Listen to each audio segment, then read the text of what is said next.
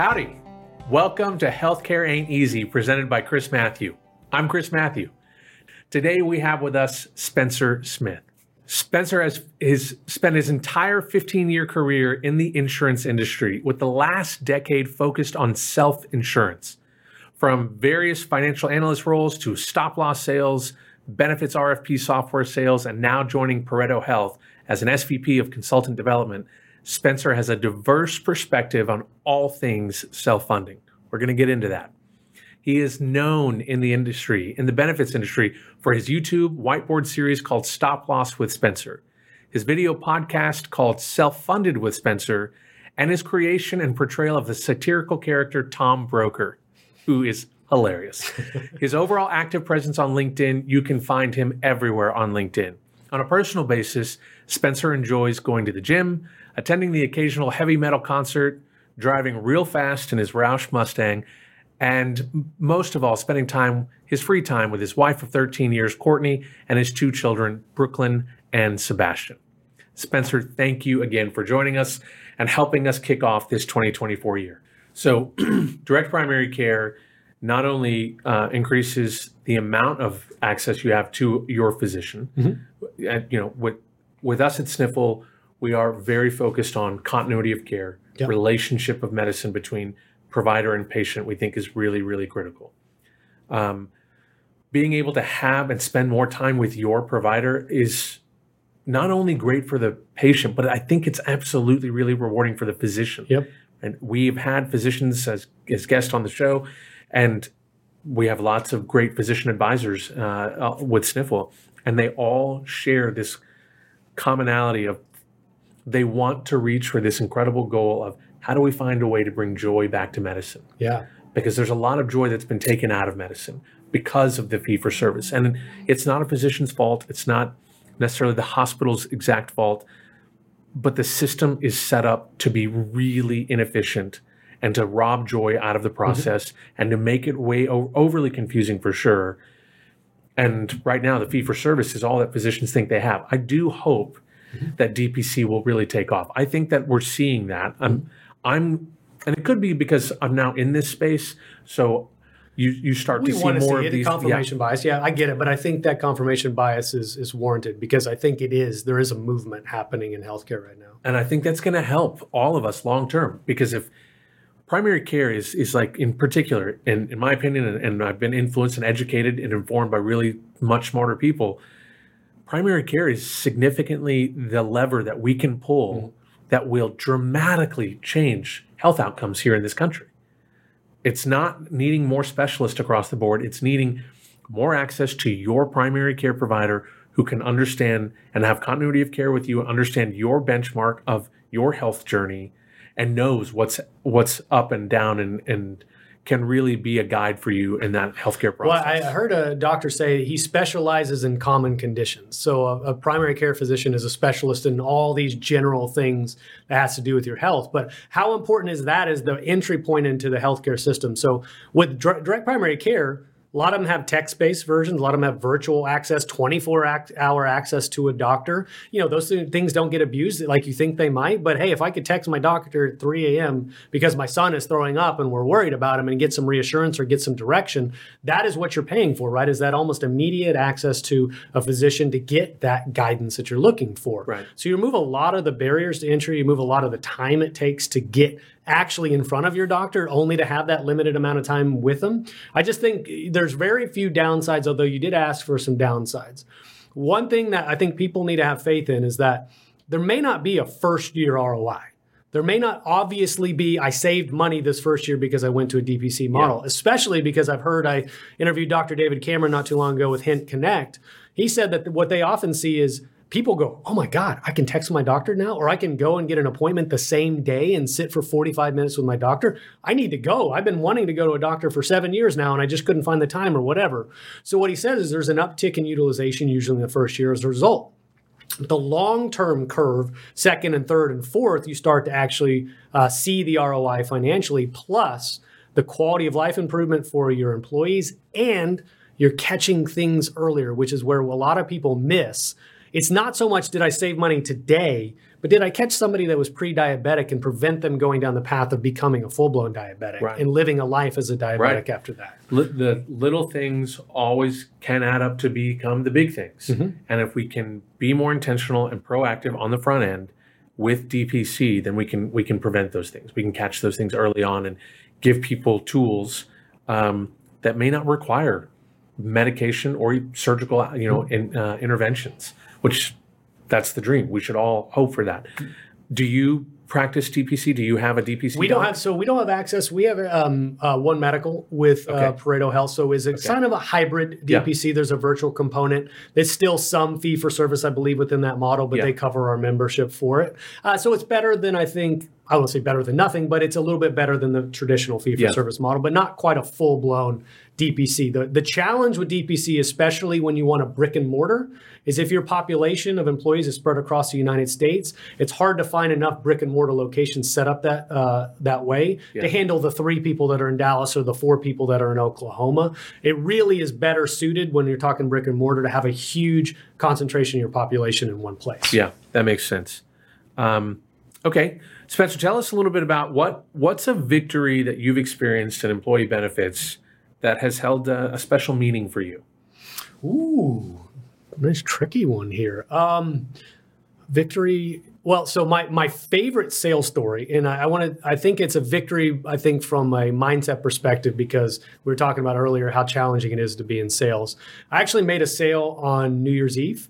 Uh, believe it or not, so it was a Saturday on New Year's Eve um, at like five o'clock. I've heard this story. I like you, this you have, story. yeah. But the it was funny because I'm my year basically wrapped up. I was like, no way the sale is going to come in. I get this like last minute panic. Brokers like, if you get me these numbers, you, it's yours. I had to scramble to find an underwriter the day of. Right, somebody was actually working. There's a few back and forths of revisions, and then we got it to where about five or five thirty it had actually sold. Meanwhile, I'm ready, waiting to go out to dinner with my wife for New Year's Eve. She's getting ready and actually probably appreciating the fact that I'm not hounding her. Hey, we need to leave. So I not only did I get a sale, but it was on New Year's Eve. We get to ring in the new year with that, and I think it actually got me above a kicker financially as well by getting that last minute sale. But what it proved to me is that again that that you never know, and you've always sort of got to be ready. I could have not opened my email that morning. I could have said, "Nah, we'll worry about it. It's too late. You can't get a one-one on twelve thirty-one. Don't worry about that." And I just worked it, and working it happened to be probably my favorite sale that I've ever had because of the timing of that sale. Yeah. You know, uh, having a solution architect mindset, I think, is one of the key ingredients. I think if you, I don't know this, I haven't conducted this study yet, but maybe maybe we'll do this together someday. Okay.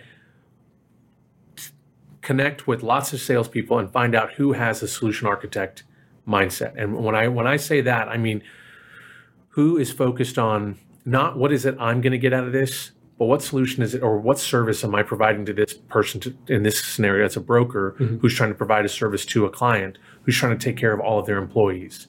That ripple effect, you know, you going that extra mile, you made an impact on a lot of people's lives. You made an impact on a lot of people's on that company's bottom line, their their business, the dollars and cents of their yeah, budget. Yeah, and it, the the I'd say unfortunate role of being a carrier rep, and you can appreciate this. And um, obviously, we're kind of in this hybrid role, not quite carriers as Pareto, but I don't touch the employers anymore. Um, so I don't always get to hear, right? We're going Yeah. through a channel of an insurance consultant. So like a guy like Chris Hamilton that was on here a couple weeks ago, he gets to see the direct impact with that employer and its employees and hear all those stories. They don't always trickle back up.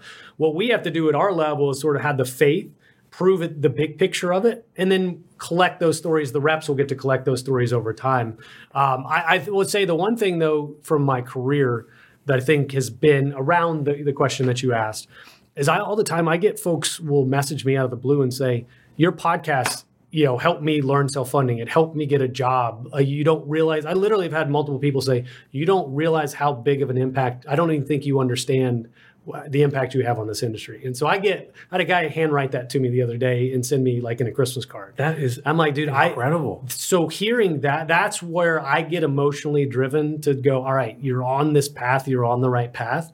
So keep chugging along at that my job may be more broad speaking about this and sort of spreading the gospel of self-funding to as many people as will listen so that there's awareness and that the entry point to understand it's a little bit simpler maybe that's my my big picture role uh, to play but i every time i hear that i get a linkedin message like that it, you know it kind of gets me a little bit because Man, that's fuel. we all want to feel like we're doing something you know important or doing Yeah. something good uh, for the world we want to contribute to an improved world. Yeah. That's a big thing for me. Um, so that's amazing that you get that, and kudos to for, for that. Tell us about Tom Broker. Who is Tom Broker? And Oh. I got you know, and you may not be able to reveal all this, but like, who is he based upon? That's well, so Tom Broker is an amalgamation of all the worst practices in the insurance industry. Uh, we, we haven't really touched on incentives yet, um, but I'm a big believer that the incentives drive the behavior. You know, fee for service incentives set up, that system is set up to drive a certain outcome. So it's not necessarily the people that are uh, inherently bad, it's the people that are responding and taking advantages of the incentives that are set up that drive that behavior. So Tom Broker is really an amalgamation of that, sprinkle in a little bit of. Uh, what's his name? Steve Carell from The Office. Uh, That that happy-go-lucky, really dumb, self-interested uh, sort of boss. He's that in a broker skin. Yeah, Yeah, and it's Uh, people think it's based on somebody specific. I think it's based on you hear in passing a story about so and so did this, or can you believe that people used to do Right. this? And it's just collecting those stories and putting them into a persona. But then it's kind of fun because once you've established that this carrier is a dunce and he does all the things you're not supposed to do, you can really have fun and exaggerate it a little bit. The idea is to use that satire to expose those behaviors and have people go, well, geez, I don't want to act like that, or I don't want to have an insurance consultant that acts like that. And maybe create awareness of, of those best practices or worst practices, I should say, uh, through through humor. I think that's brilliant. Um, it reminds me of uh, a character that I created a, a little over a decade ago. His name was John Russell, and he was named after the two principals of an agency I used to work for. And what he stood to represent was everything wrong in healthcare recruiting. yeah. Everything wrong. I mean, and I, I took it to the extreme. But the great thing of, of how I acted him out, uh, and he was repulsive. I mean, he was the worst. Yeah. But all of the uh, episodes that we shot and all the, the skits that we did were all based on true stories. Yeah. And when people would be like, well, that, that wouldn't actually happen, I'm like, oh, actually, I won't tell you the hospital system and the person that it was, but 100% that's It a true happen. story. Yeah. Yeah. That exact situation took place. And people would think, that can't be happening in our industry. And I'm like, it's happening because you all keep allowing these bad business models and these bad contributors, you, you let them keep flourishing. And this keeps happening to you. I exposed some of that. Also, it was a lot of fun.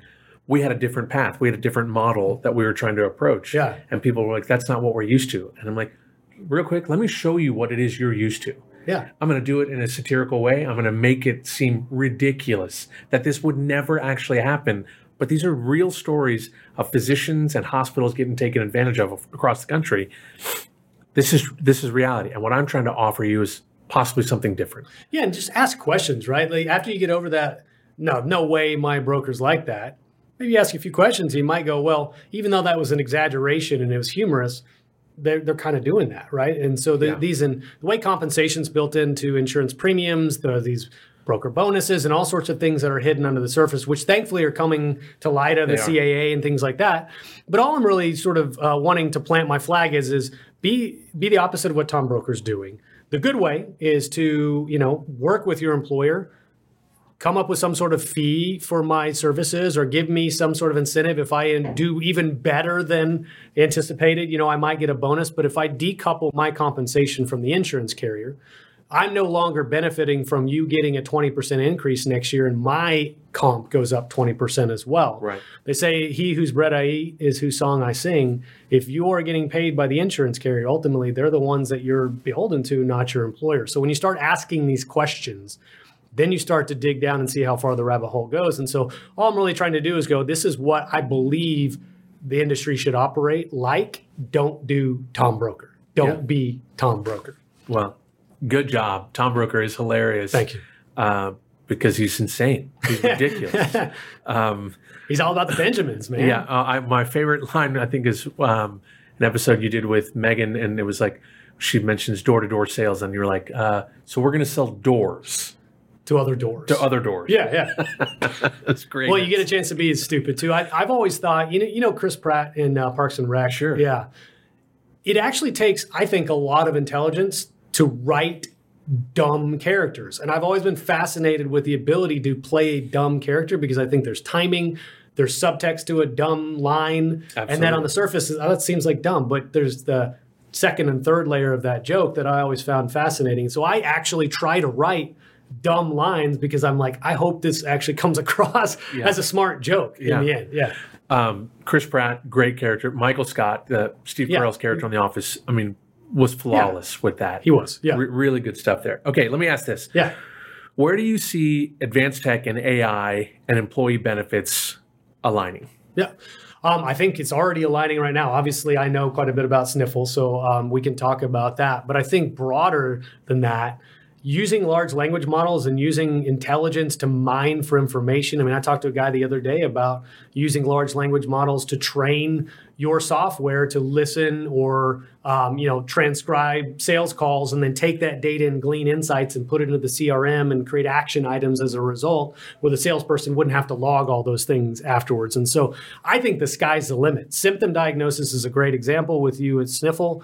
Um, taking maybe a a little bit more of a tedious step off a physician's plate and leveraging AI to do a lot of that legwork as a precursor for the the actual meeting with the doctor. I think that's brilliant. Yeah. I think applications like that are going to proliferate. I, I don't even know if we know quite just yet everything like how it's going to permeate our industry. And it's not just us. It's not just healthcare. It's everything. So I'm trying to figure out what I can use, how I can leverage it to be more productive and things like that.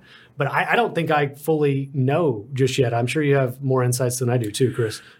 I think the you know the assessment um, opportunity that AI can give people. Um, there was a, an article that just came out. There's a woman in uh, very rural Alaska. Okay. She's sitting in a in a cabin.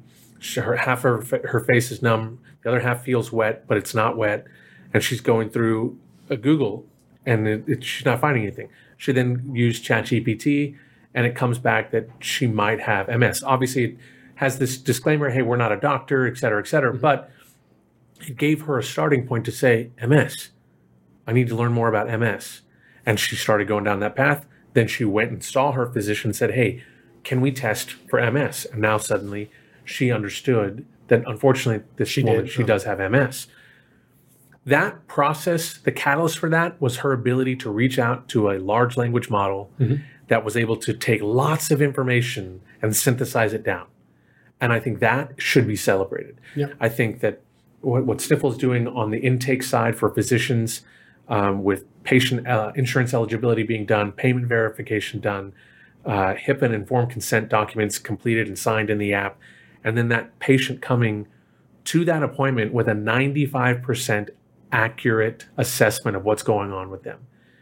That's huge for a physician and a patient. And so I, I we're obviously very excited and very biased about AI, but I think that it has the opportunity to contribute a lot to us. It's not to replace us. No. It's a tool to come alongside us and help us do more with less. Well, think about empowering a step before that, right? So a lot of people do wearables, they wear whoops or things like that that monitor everything from sleep to heart rate to blood pressure, et cetera. So now stack that on with wearables that's being fed into an aggregated database and then was looking for patterns or looking for, oh, you look like your A1C is high and also you didn't get enough sleep and also your blood pressure is high. Might want to reach out to a doctor and have a proactive right. suggestion, right? So like all of a sudden we have our doctor on our arm or on, on our cell phone that's monitoring us almost uh, very regularly to make sure we are optimizing our health. And I look at it as two different ways.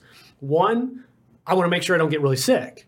Or also, I want to fine tune, like we said, is a constant battle, Yeah. fine tuning aspects of my life to ensure a longevity, but also the highest quality of my life as well. I think, again, I don't think we even know how much it'll be pervasive in our lives in the next five to 10 years. The big thing, of course, is just directing and making sure it's being used for good. yeah.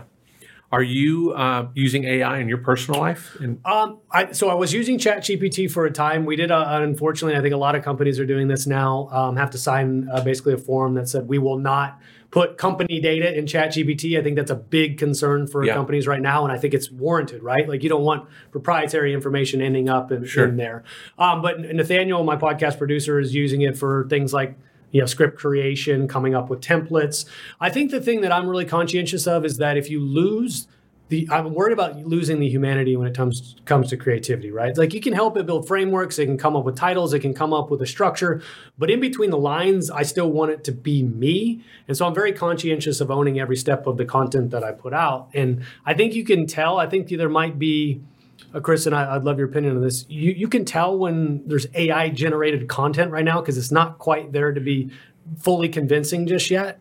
And I wonder if there'll be a, a bifurcation of people that are willing to go all the way down that path, or there's going to be this huge uptick in demand for authentic human interaction and face to face and all that good stuff. What do you, what do you think?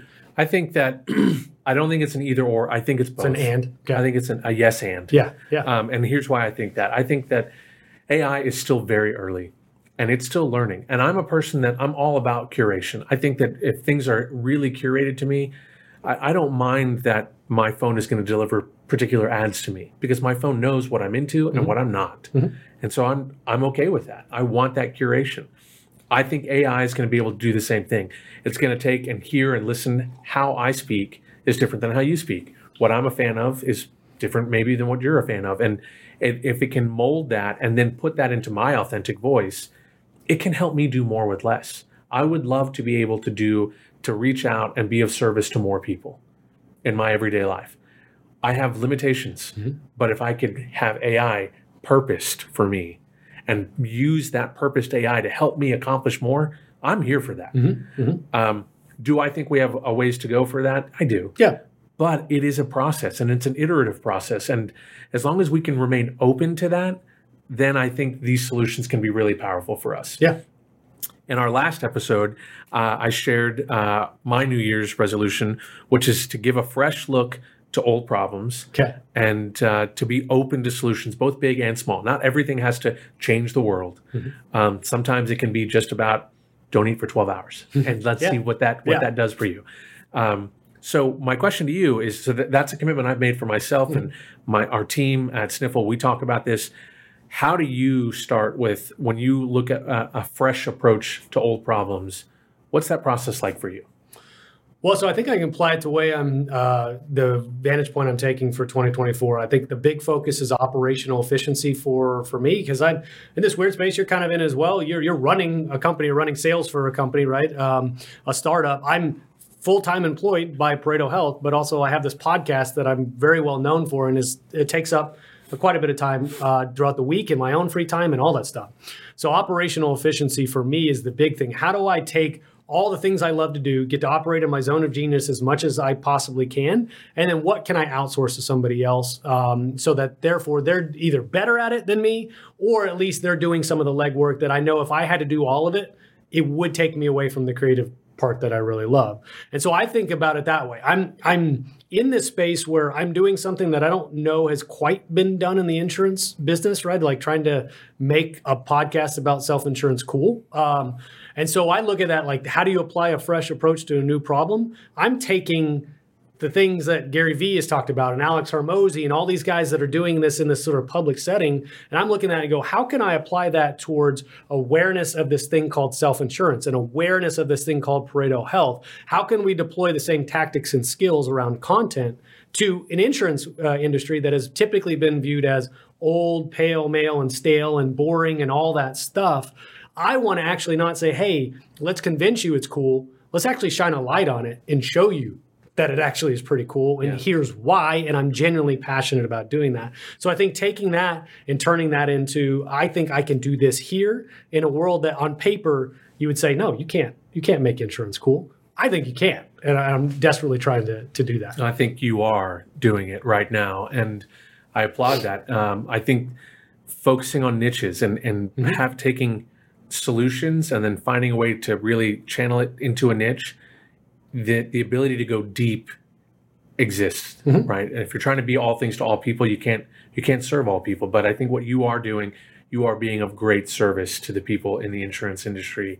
Uh, for employers and consultants and, and brokers across the country. So thank you man it's it's awesome. Um, Where can people find you and learn more about you and Pareto Health?